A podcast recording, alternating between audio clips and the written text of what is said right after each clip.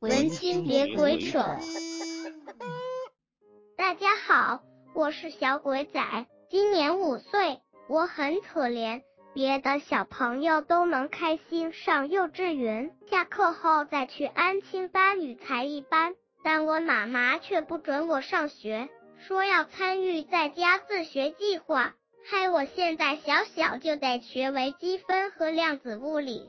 好险鬼王昨天把我从这种非人的生活中救了出来，这两天都带着我到处飘，四处玩耍。为了报答鬼王。今天就由我小鬼仔负责主持，跟大家聊聊养乐多的故事。相信很多小姐姐都能感受到，台湾男人聚在一起时有两大共同特点，其一是聊当兵生活，其二就是吹嘘自己的酒力有多强，如同每个男人总爱吹嘘自己当兵有多糙，有多辛苦。有多神勇般，男人谈论自己的酒力时也差不多，不外乎昨晚和谁吃饭，一起干掉六手台瓶，一人喝完三瓶红酒，或一群人拼掉三瓶威士忌，两瓶高粱之类的。不过，男人聚在一起吹嘘自己的拼酒能力，这实在是太普通了，根本毫无创意可言。可怜的小姐姐们，想必听久了耳朵都长茧了。我们就先别管让人讨厌的饭局拼酒文化了。鬼王想问大家的是，你听过拼养乐多的吗？拼养乐多听起来真的很稀奇，但这比拼酒还真的更具挑战性。话说，二零一五年四月时，台中就有个眼镜男因为朋友的起哄。为了一万元的赌注，决定挑战二十分钟内喝完二十瓶养乐多的比赛。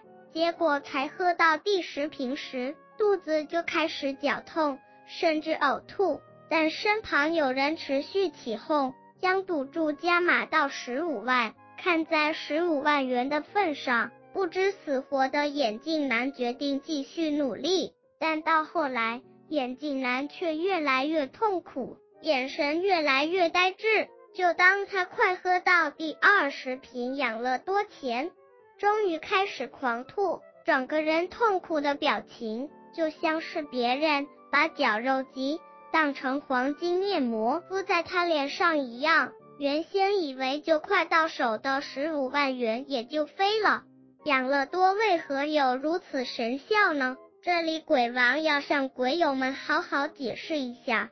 养乐多是种含有丰富乳酸菌的活菌发酵乳，适量喝确实有整肠的效果，但医生建议一天只要喝个两百到三百 CC 就好，喝多了会发生胀气，导致呕吐的症状。至于养乐多是谁发明的呢？这当然是体质似乎特敏感，动不动就会闹肠胃病的日本人。日本人肠胃不好，也不是鬼王随便瞎掰的。你想想看，一个肠胃健康、鲜少闹肠胃病的民族，会发明蒸肉丸、药碓明、弱蚊病这些历久不衰的居家常备良药吗？至于日本人发明养乐多的历史，可以追溯到一九三零年，当时日本的微生物学家代田忍。成功培育出一种有益于肠胃的乳酸菌，他便将此命名为代田菌。而从一九三五年起，代田就开始制造、卖起了自制的乳酸饮料。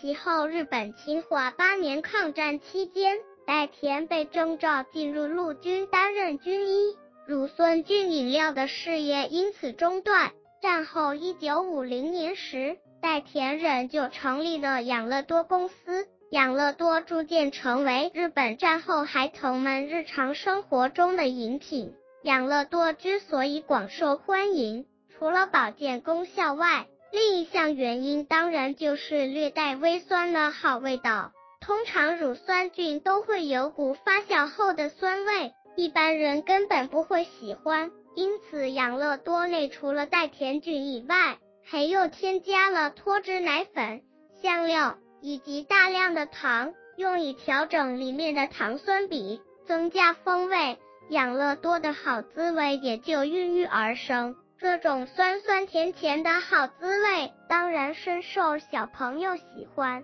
不过，有些人就抨击，养乐多其实是非常不健康的健康食品。每瓶一百毫升的养乐多，含糖量就高达十三点六公克。但根据世界卫生组织的建议，四到六岁幼童，每日摄取的糖分不应超过二十公克，换言之，养乐多只要喝个两瓶，摄取到的糖分就超标了。不过，由于鬼王跟小鬼仔都不是人类，只在乎东西好不好吃，饮料好不好喝，至于健康的问题不是本文的重点，我们还是回到养乐多本身吧。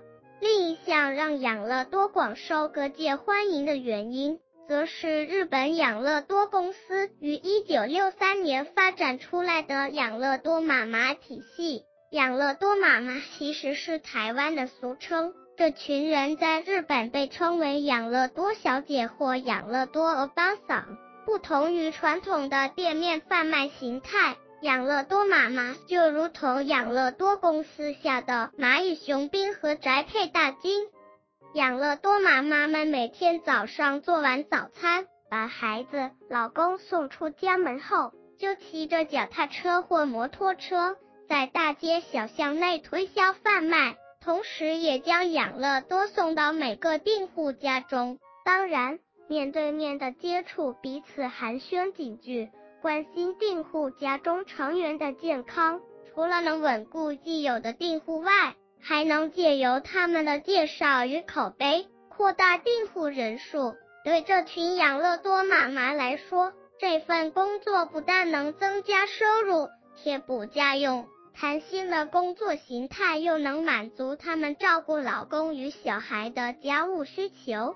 自从养乐多建置机动性超强的妈妈宅配大军后，业绩马上迅速成长。一九六零年时，位于穷山僻壤的日本山形县，也就是苦命阿信的故乡，每天卖出的养乐多约有一万四千瓶。但自一九六三年引入养乐多妈妈体系后，每日的销售量马上窜升到两万五千四百瓶，业绩等于成长了百分之八十二。一直到今天，养乐多妈妈仍旧是养乐多公司产品最重要的销售主力，而日本的养乐多妈妈仍有四万两千五百人。据说将近百分之六十的产品销售量都是养乐多妈妈创造的。就当养乐多妈妈帮养乐多公司赚大钱后，养乐多也决定进军海外市场，而他们的第一站就是台湾。一九六三年三月，行政院经济部的华侨及外国人投资审议委员会审查通过了养乐多公司投资台湾的国际酵母乳业股份有限公司申请案。日本养乐多公司将以技术合作的方式投资四万九千美元，其中三万七千零八十元是从日本运来的机器设备，而剩下的一万一千九百二十元则是生产养乐多的原料。至于国际酵母乳业股份有限公司又是什么来头呢？国际酵母乳业股份有限公司。的创办人李团居先生是当时茶叶界的巨子，他曾担任台湾区茶叶输出业同业公会的理事长与台北茶叶股份有限公司董事长。讲到这，就不得不补充一下：一九五零六零年代时，台湾的茶叶出口非常旺盛，可说是全球最重要的茶叶出口产地之一。茶商在当时都绝非简单的人物，就如同现在高科技公司的大老板一样。负责担任养乐多董事长的陈崇光先生，本身也是大稻城的茶商，年轻时就曾把台湾茶叶卖到东北的伪满洲国。而李团居先生同时也是台湾第一家泡面厂商国际食品公司的创办人。这样说来，他还真是改变战后台湾饮食发展史的重要推手之一。一九六四年三月九日，台湾的养乐多工厂正式于新庄落成开幕，请各位一定要牢记，三月九日还真是个伟大的日子。因为这一天同时也是鬼王的生日。神奇的是，台湾养乐多从一开始就决定采用养乐多妈妈的销售形态，产品每天由工厂直接送抵家庭客户手中，并不在市面上销售。而当时养乐多的行销策略就是以健康诉求为导向。强调养乐多内含有世界唯一的养乐多菌，也就是我们前面所提到的代田菌。当时台湾养乐多公司的广告诉求则是强调，经实验证明，养乐多可以消灭胃肠内有害的病原菌，包括如痢疾菌、霍乱菌、伤寒菌等。